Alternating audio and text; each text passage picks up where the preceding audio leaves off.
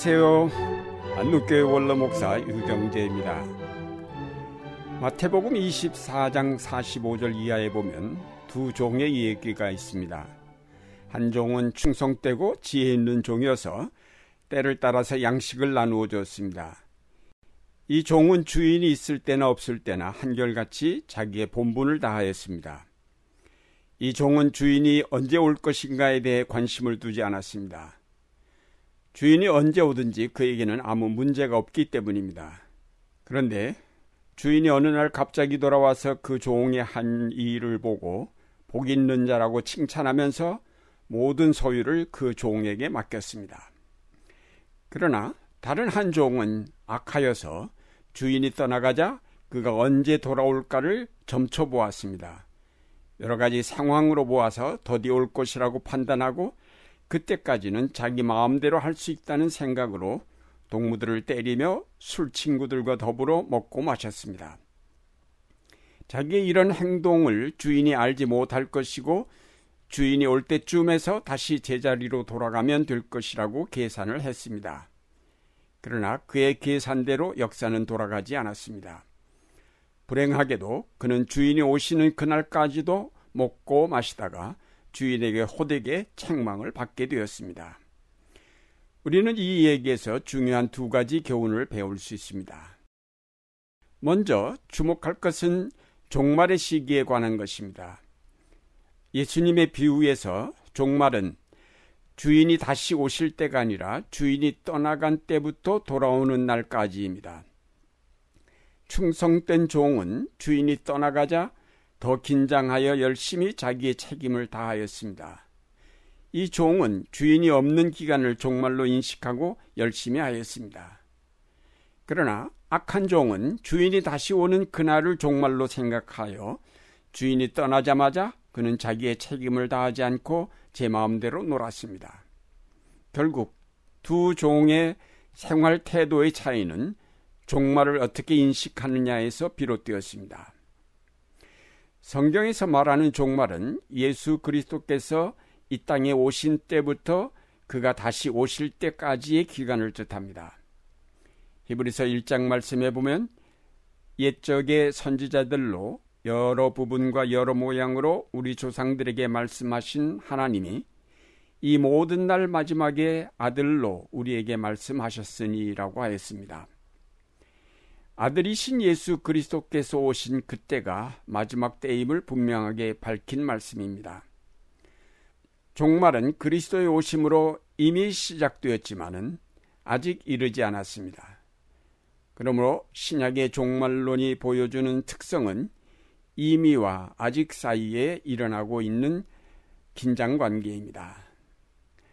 다시 말해서 지금 우리는 종말을 살고 있습니다.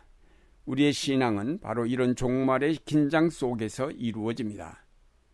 그러므로 성경 전체가 바로 이 종말을 위한 말씀이라고 해도 과언이 아닙니다. 그러면 왜 이때가 모두 마지막 때인가 하는 의문이 생깁니다. 누가복음 13장에 나오는 무화과 나무 비유를 보면 어떤 사람이 포도원에 무화과를 심었는데 3년 동안이나 와서 열매를 찾았지만은 열매가 없었습니다. 주인이 열매 없는 무화과를 찍어버리라고 과원지기에게 이르자 그가 대답하기를 주인이여 금년에도 그대로 두소서 내가 두릅하고 걸음을 줄이니 이후에도 열매를 맺지 않으면 그때 찍어버리십시오라고 했습니다. 이 비유에서 유예받은 1년이 바로 종말에 해당합니다. 열매 없는 나무는 잘라버리라는 주인의 뜻이 분명하게 밝혀지고 그 심판이 1년이라는 유예 기간이 정해진 것입니다.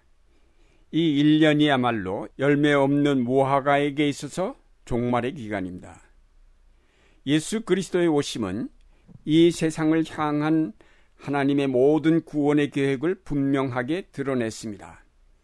그리고 그가 다시 오신다고 하심으로 그때는 모든 구원의 역사가 종결되는 때임을 분명하게 말씀하셨습니다. 이때가 종말인 까닭은 하나님의 인간을 향한 뜻이 분명하게 드러났기 때문이며 그가 우리에게 무엇을 요청하시는지 확실하게 나타났기 때문입니다. 예수 그리스도를 통한 구원은 바로 하나님의 최후 카드임이 분명하게 나타난 것입니다. 또 다른 카드는 없습니다. 그래서 종말입니다.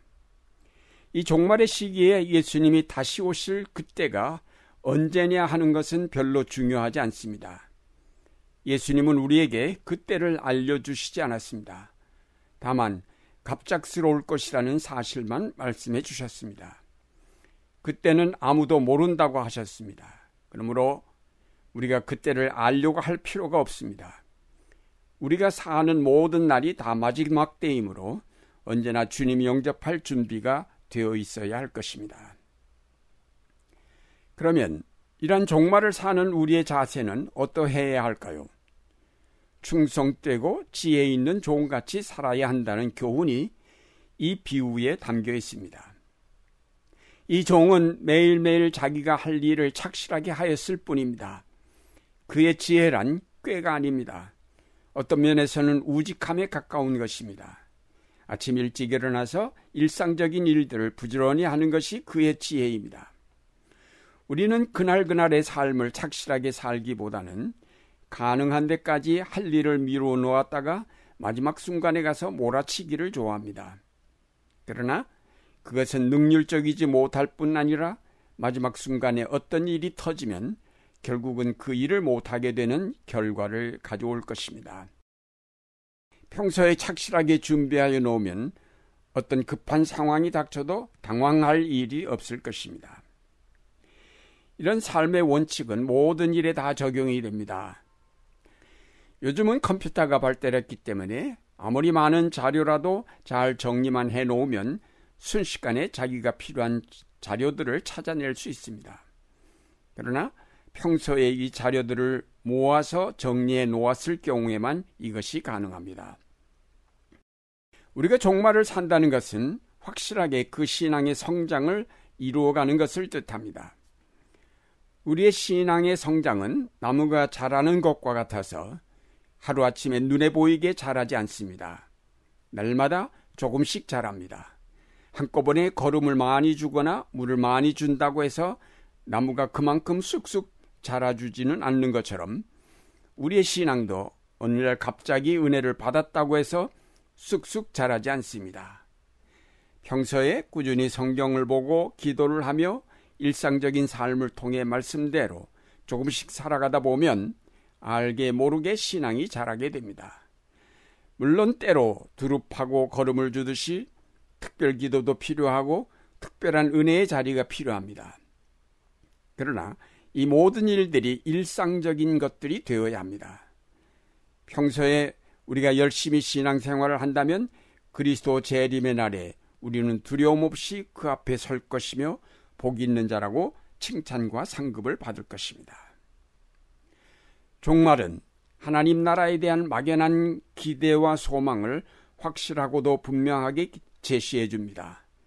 그러므로 불안과 근심 대신에 기쁨과 감사와 평화를 간직하면서 흔들리지 않는 삶을 이룩할 것입니다. 그뿐 아니라 종말 신앙은 우리로 이 세상에 대한 집착을 벗어나게 만들어줍니다. 그래서 하나님의 기뻐하시는 뜻을 분별하여 그 뜻을 순종하여 살도록 이끌어 줍니다. 특히 종말을 성실하게 사는 우리 그리스도인들은 무엇보다도 맡겨진 사명을 위해 성실하게 일하게 될 것입니다. 사랑하는 여러분, 예수 그리스도께서는 분명히 다시 오십니다. 다만 그때가 언제인지는 아무도 모릅니다. 이제 중요한 것은 언제 오시더라도 영접할 수 있도록 준비하는 것입니다. 충성되고 지혜 있는 종처럼 때를 따라 자기의 일을 열심히 하면 그리스도께서 오셨을 때 복 있는 자라고 칭찬하시며 모든 하늘의 기업으로 상을 주실 것입니다. 슬기로운 다섯 처녀처럼 항상 기름이 준비되어 있는 여러분의 생활이 되시기를 바랍니다.